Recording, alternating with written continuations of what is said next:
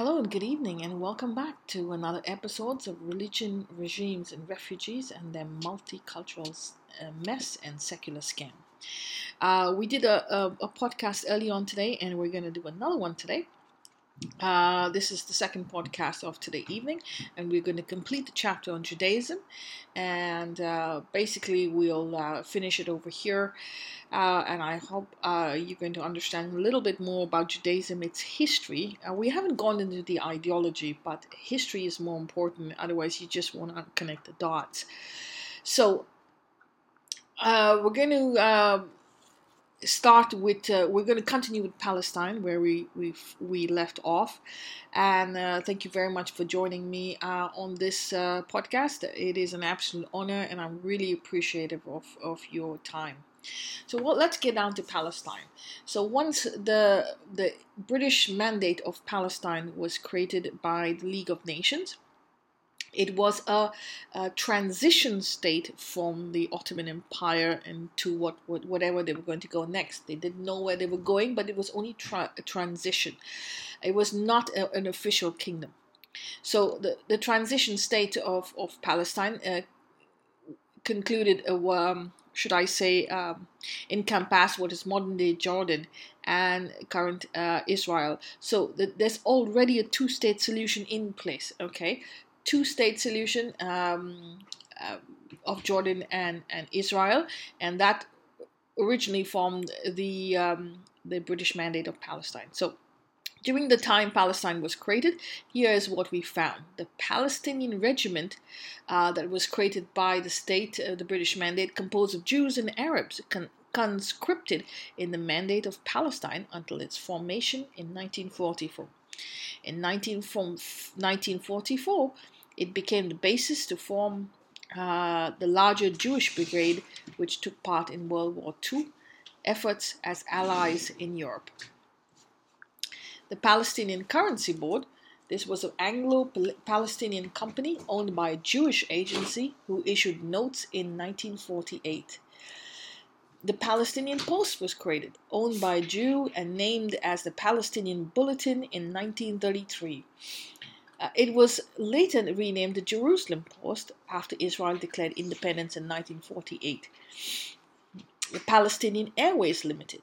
It was founded by the Zionist Pinhas Rutenberg in the British in British Palestine, in conjunction with the Histadrut and the Jewish Agency, also called Palestine Air Transport. It was taken over by the British Government Air Agency. Palestinian stamps issued before 1948 in English, Arabic, and Hebrew. Palestinian coins issued by Hebrew uh, and issued in both Hebrew and Arab. Mandate of Palestinian checkpoints, language in English, Hebrew, and Arabic. So to come back, this was the first time the state of Palestine was created as a as mandate as an administrative state. Until this time, there was never any state of Palestine. I repeat, there was never a state of Palestine. It only started with the British mandate of Palestine. Palestine. Neither was there a Palestine under the Ottomans, nor the Egyptians, nor the Mamluks, nor nor the Romans. Um, Hasmoneans, Herodians, uh, King David, none. We also we are also of the opinion. So there is a Peel Commission report that was uh, what that was conducted by the British during this time to understand what the area was and what was going on. So, on page 241 242, it states um, We are of the opinion that until now, the Arab cultivator has benefited on the whole both from the work of the British administration and from the presence in, of Jews in the country. Wages have gone up, standard of living has improved, work on roads, building has been plentiful. In the maritime plains, plains where some Arabs have adopted improved methods of cultivation, the shortage of land is, we consider, due to less of the amount of the land acquired by Jews uh, than to increase than than to the increase of the Arab population. Um, point number 65 on page 242 says in pre-war days circum- circumscription and malaria kept the arab population low it is now increasing rapidly Point number 66 says the Arab population charged that the Jews have obtained too large a portion of the good land that cannot be maintained. Much of the land now carrying orange groves were sand dunes or swamp and uncultivated when it was purchased. So the Arab feudal elite still wanted to stop Jewish immigration, and each faction wanted the land for themselves. They had never seen the land so developed under their own rule. But thanks to the Jews and the Zionists, that had changed. Never mind the fact that they were really enjoying the money they received from the sale of land or dunams, approximately one acre, to the Jewish immigrants. Money without which they would have never had an economic boom, nor would they have been able to collect any taxes. Money without which the people on the ground would have revolted against the Ottoman establishment anyway. Money without which they would have never immigrated to Syria, Philistia. Philistina. They had no problem with the Arab immigrants coming in, even though the great number of Arab immigrants found work mostly on land and cities developed by Jews who invested in the land and in agriculture. The development of Arab industries, agriculture, was all due to Jewish capital. They tried to pretend that the land was being transferred to the Jews without any financial compensation. The sale of the land, which commenced even before the British mandate started. They had no problem keeping quiet on the £854,000 in 1933, which was paid by the Jewish individuals and organizations to the Bedouin Arab elite. In 1934, 1,648,000 pounds, and in 1935, 1 million, approximately 700,000 pounds, uh, according to the Palestinian Royal Commission report. They pretended that the real problem was the Jews and not the absentee Bedouin landowner and the Ottoman feudal exploiters of Islamic origin. The problem was at source. This fostered a revolt in which today's world we call populism. This found a vent by marrying the concept um, of marrying the concept of Arab nationalism, all which was institutionalized by the Arab leaders and the Mufti of Jerusalem into the concept of Palestine only to hide her own flaws. Point the fingers at others to justify your transgressions that suit the Bedouin really fine. The fact of the matter was that if the Jews had not come back to southern Syria or Palestine, there would be no educational institutions, no medical facilities to speak of, no infrastructure. It was with the money of the Zionists that the Arabs in Israel had today some sort of modern society, without which they would still be landless peasant laborers. If there are those still living in poverty, it's only because the Arab elite have very conveniently filled their pockets to the detriment of the people. No different from any situation from the situation in the 1830s. History has not changed but keeps repeating itself. If the Jewish human and financial capital was not brought back to Israel, no one on the planet would have heard of Palestine. After the fall of the Ottoman Empire, it would have been swallowed by the Syria by Syria or the government of Hijaz. The Zionist state of Palestine would have disappeared from the map and become a footnote of history. The, the movement sorry, um, the moment, however, the land was arrived under Jewish control, all the greedy Arabs wanted their pie back, claiming it to be theirs no different from the golden Islamic golden age where they got their knowledge from everyone else and now they claim to be the innovators and founders of all modern science and technology. After four centuries of Ottoman, Turkish, or colonialism, the Arabs revolted against the occupiers in what was called Arab nationalism, in the help of European allies, with the help of European allies. The Arab Revolt and the Great or the Great Arab Revolt of July 1916 was led by Hussein bin Ali, the Sharif of Mecca, and his sons Faisal, Abdullah, and Ali. Their sons had initiated the revolt against the Turks of Medina. They were members of the Hashemite dynasty of Hijaz, said to be the descendants of the Prophet Muhammad's clan. They accused the Young Turks of betraying the tenets of Islam. The Turks, in return, accused them of dividing the Muslim Caliphate and betraying Muslims with the help of Allied powers, who were seen as kufr. Of course, the rise of nationalism in the Ottoman Empire dates back to 1881. No different than in Europe, with it, the empires breaking up into city states. It was a m- movement that encompassed the entire region. The Young Turks revolution started in 1908. Arab nationalism had not yet picked up pace, although it was stronger in Syria. Arabs were more loyal to their clans, their tribes, their families, and finally to Islam. The goal of the Arab revolt and the Sharif of Mecca was to recreate the Umayyad Caliphate, very much like their predecessors. A territory that stretched from Aleppo, Syria to southern Yemen. With its headquarters in Damascus, they did not succeed. However, they did receive the support of the Transjordanian tribes, including Bedouins and Christians. The revolt also received support from the European allies. It reached its highest point when Faisal entered Damascus in October of 1918 and established the Arab Kingdom of Syria, which included Transjordan. The British promised the Arabs assistance if they revolted against the Ottomans. However, at the same time, the British promised the Jews support for homeland in southern Syria, also known as Palestine. Through the Balfour Declaration in 1917, the Arab revolt was forced to surrender to the French in 1920 due to the 1916 Sykes-Picot Agreement. The Arabs and Hashemites were not very happy. The region of Transjordan was in disarray. But in April of 1921, the second son of Sharif Hussein reached Amman and the Emirate of Transjordan was formed. In 1922, the Emirate of Transjordan was accepted by the League of Nations under the British Mandate for Palestine and Transjordan.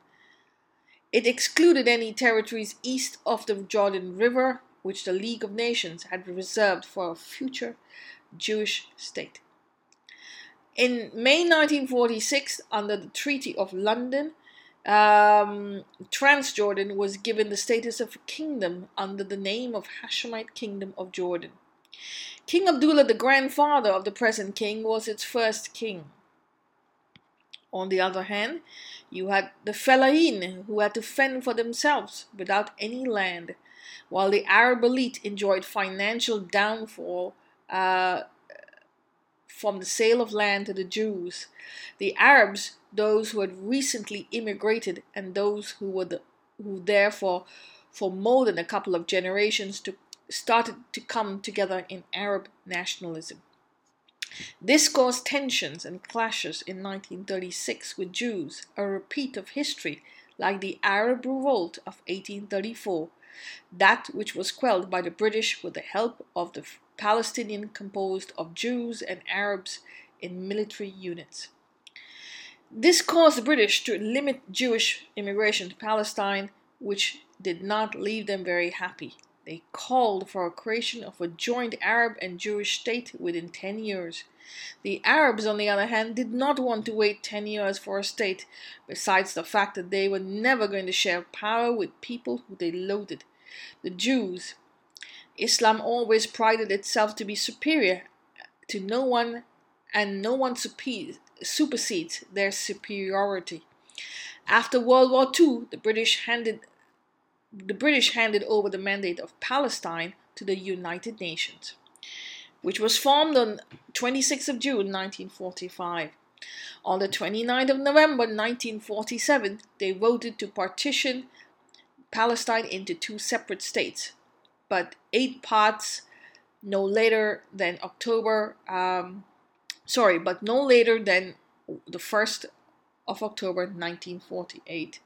The plan provided for the termination of the British Mandate, the progressive withdrawal of British armed forces, and the del- delineation of boundaries um, between the two states and Jerusalem.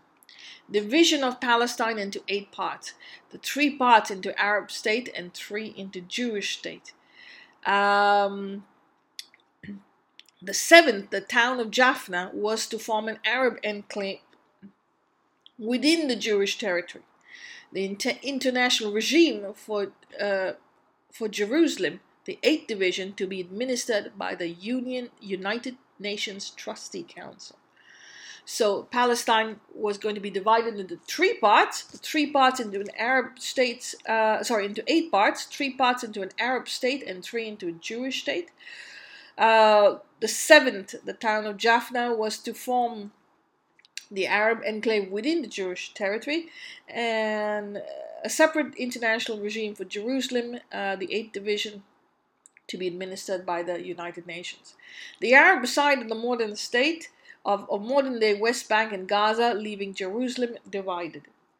The Jewish Agency accepted the, the, resolution despite its dissatisfaction over such matters as Jewish immigration from Europe and the territorial limits set on the proposed Jewish state.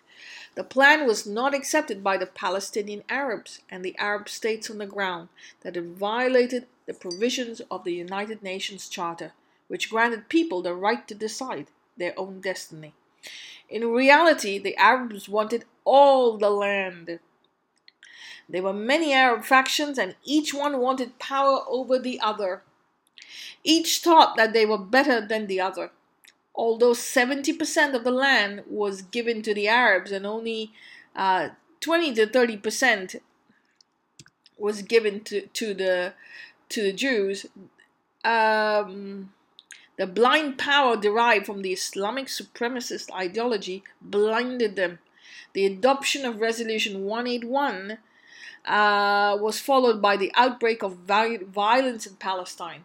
As the situation deteriorated, the Security Council called for special sessions of General Assembly. In May of 1948, um, the United Kingdom re- relinquished its mandate over Palestine and disengaged its forces. On the same day, the Jewish Agency proclaimed the establishment of the State of Israel on the territory allotted to it by the partition plan. Violence broke out, and the next day, Arab troops from neighboring countries invaded to allegedly help Arab Muslims. In reality, each faction used their private militia to get the piece of land. A truce was called and was supervised by the United Nations med- med- mediator. Peace was never seen, however, and Israel became a member of the United Nations on 11th of May 1949. Following the December 1948 Jer- Jericho Conference and, 19- and the 1949 renaming of the country from Transjordan to Jordan. Uh, the West Bank was formally annexed in 1950 by Jordan the occupation was considered illegal by the international community except for the United Nations, Iraq, and Pakistan. Uh, the Palestinian citizens were given Jordanian citizenship. In 1950, uh, they were declared they declared that they were only holding it in trust until a future settlement was reached. In return, some other Arab countries threatened the expulsion of Jordan from the Arab League because the Arabs were not happy with Jordan either. King Abdullah was assassinated in 1951 by a Palestinian militant at the Al Aqsa Mosque amid rumors that Jordan was going to make peace with Israel. Just before the Six Day Preemptive War of 1967, launched by Israel, Jordan had signed a military pact with Egypt. However, after the 1967 Six Day War, Jordan lost control of the West Bank and the region became part of the State of Israel, which greatly expanded its territories. This was how the situation still stands until today. The Arab states lost that war, which was devastating phys- psychologically to the Arab world. However, soon afterwards, in 1968, in what is known as the 1968 Battle of Kar- Karameh, they managed to repel an Israeli attack on the West Bank border with Jordan. The Palestinians gained widespread support all over the Islamic world for this in spite of their limited resources. The gain in support created the Fedayeen within Jordan. Um, basically, they were Palestinian guerrilla fighters considered freedom fighters by Palestinians, Palestine, Palestine, but terrorists by Israel. These fighters soon became a threat to Jordan and called for the overthrow of the Jordanian monarchy. In 1917 came a day known as Black September, when the Jordanian army targeted the Fedayeen and sent them packing to Lebanon, along with another PLO group. They were supported by another ally in the world, uh, ally in who the world has come to know very well today as the Islamic Republic of Pakistan, led by the head of the Pakistani training mission in Jordan, Brigadier Muhammad Zia ul Haq. On that Black September Day, 25,000 Palestinian activities, uh, activists were killed, according to Yasser Arafat. The Arab world played down the numbers to 2 to 4,000. Brigadier Muhammad Zia ul Haq would later go on to become the chief of the army of and then the president of Pakistan for his achievements of murder of 25,000 Palestinians and other activities, which included the hanging of a former Pakistan Prime Minister and father of Benazir Bhutto. Jordan would return the favor to Pakistan when they, led, when they allegedly led their support in the transfer of weapons to the Islamic Republic, better known as the land of pure Islam. When Pakistan, West Pakistan, today modern day Pakistan, went on to commit a genocide while killing and butchering and gang raping up to 3 million of its East Pakistani citizens in, in the region now called Bangladesh, in what was then Pakistani, uh, in what was then a Pakistani civil war. Today, the modern state of Israel is a leader in agriculture, even in the desert. They are leaders in desalination, a net exporter of water to the neighboring countries. They are the world leaders in, in innovation, education, and technology. This in spite of the fact that the Jews have been butchered for the last 3,000 years by all groups in Europe, um, by all almost all other groups on the planet, Europe, Asia, and even America. Love them or hate them, we have got to learn from Jewish history. They are no different than any other group of people on the planet. Yet they have managed to rise up above the status quo and win the battle after battle.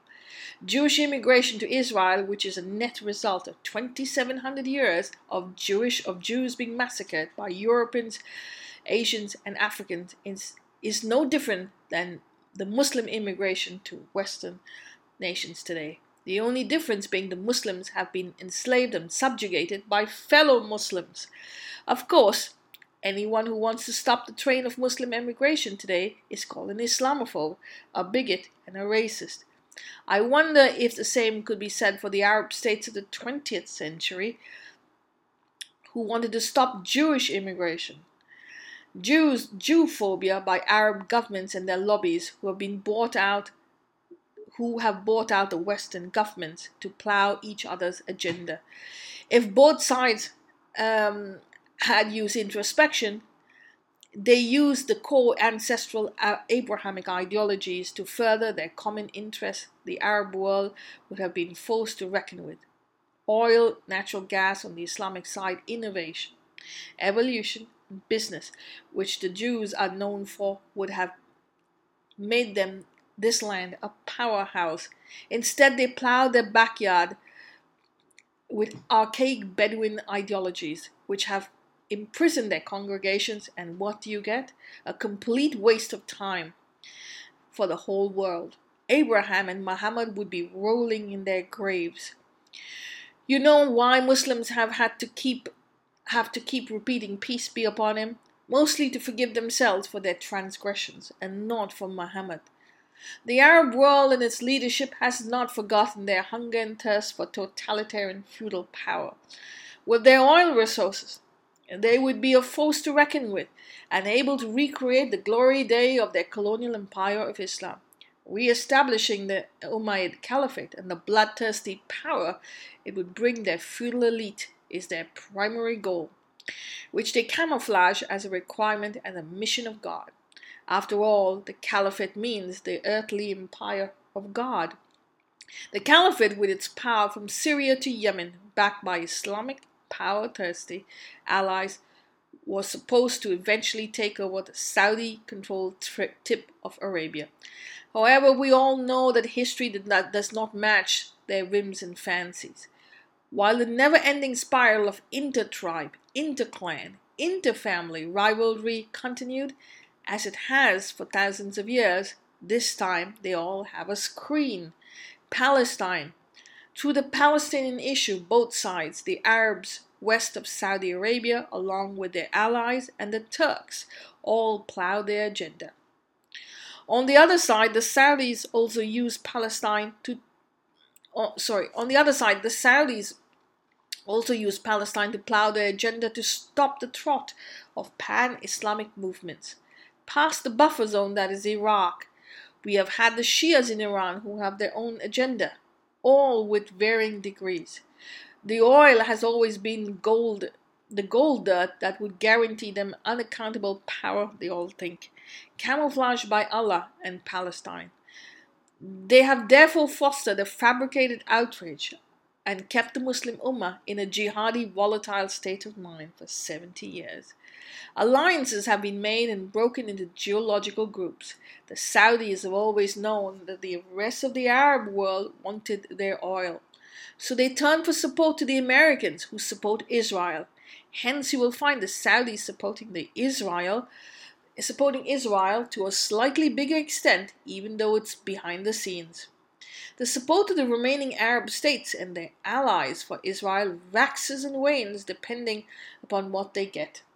To counter this Egypt, this Egypt through Gamal Nasser looked for support towards the Soviet Union, which complicated the situation even more. The Saudis turned even more to their American friends to counter what they believe as, as theft of their soil. This means this meant the fabricated Palestinian issue was never solved, but inflated to camouflage their feudal ignorance. Neither will it be allowed to be solved as the real issue is money and power. Some of the proxy private militia groups that are used are Hamas, Al Qaeda, ISIS, Al Nusra, but the biggest one is the Muslim Brotherhood. They slowly work their way up through charities, Islamic projects, building schools, hospitals, creation of networks and alliances to plow their own agenda of power for the Islamic Ummah. They form alliances with almost every group in their infant stages, slowly through the mosque, which now act as their embassies. They too use the Palestinian cause as a front to legitimize their power establishing an Islamic state on every inch of the planet is their ultimate goal. Even the Saudis supported them for a long time. Especially after Egyptian President Gamal Nasser ousted them early on for attempting to throw the government. They were marginally tolerated by Anwar Sadat, but sent packing under the underground by Hosni Mubarak.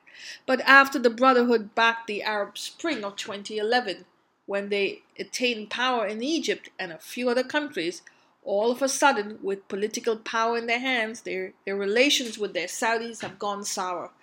Thus, as it stands, you have Turkey, Qatar, the Muslim Brotherhood on one side, along with smaller Islamic political groups on the other on the other side. Um, on the other hand, you have Saudi Arabia. These are all backdoor labyrinths one will encounter besides many spirals of interclan, intertribal vendettas that run their daily lives of Middle Eastern societies. One very important fact to remember is that we are all the same currents below. Hence, at one point, as so much as two to three hundred years ago, all our societies all acted out in a similar manner. A large part has evolved, but not the Middle East. As I like to say, it's not the label that defines the mentality, it's the mentality that defines the label. The mentalities are the same, but the labels are not. The mentality is the cosmic currents, which is the Middle Eastern zone, uh, and is very turbulent, a fact of being close to the epicenter of the geomagnetic shift of the planet. Unless they do not understand the science behind the human, the cosmic cycles that drive them, they will not have any hope. So this, my friends, is the s- small chapter on on Israel, four chapters actually. Uh, I hope it gives you some insight into what uh, the history of the Levant and, the, and Canaan uh, to kingdom of Israel to its many different um, forms it has taken and to the modern form of Israel, um, Palestinian territories, and the, the Hashemite kingdom of Jordan. It's a very complicated uh, area. It takes a very long time to understand, but it's just the basis. Um, I will try and post on my Facebook page links to um, to some of the um, sites that I've used to as reference and you just you can go through it as much as you want and try and understand this this area because it takes a very long time to understand and you have to know biblical history to to go down this road. Um, if you want to ask any questions you're welcome to. My uh, Facebook page is religions regimes and refugees um, and have that conversation with your friends, with your family. Spread the news. Uh, five friends, take any five friends, have that conversation with them. Ask them to share it with five friends, and so on and so on. The best way to solve issues is by having the conversation, externalizing your emotions, write, read, and uh, make your peace from within. Uh, there's always 360 degrees to a uh, to a, a, a, junction, and I hope you all look at all 360 degrees, um, every angle, in order to understand the situation. So thank you once again. Tomorrow I'm going to come back with something special. I'm going to have a podcast on on Jewish terms that have been taken uh, from Judaism, what we call now as Judaism, into uh, Islam. So Islamic terms that find its root in Judaism, and I'm going to sh- take that and I'm going to have that conversation. You can bring your pen and paper, write down, take down notes. You see, it's going to be absolutely fun. It's amazing because everything in Islam comes from Judaism. And once I finish that chapter, we will go to Christianity. A little bit uh, complicated that one because it's uh, personal and emotion emotional, but um, yes, absolutely, we will. I would love to have that conversation with you. So thank you. Have yourself a great day, great night. Cheers. Stay safe and sleep well.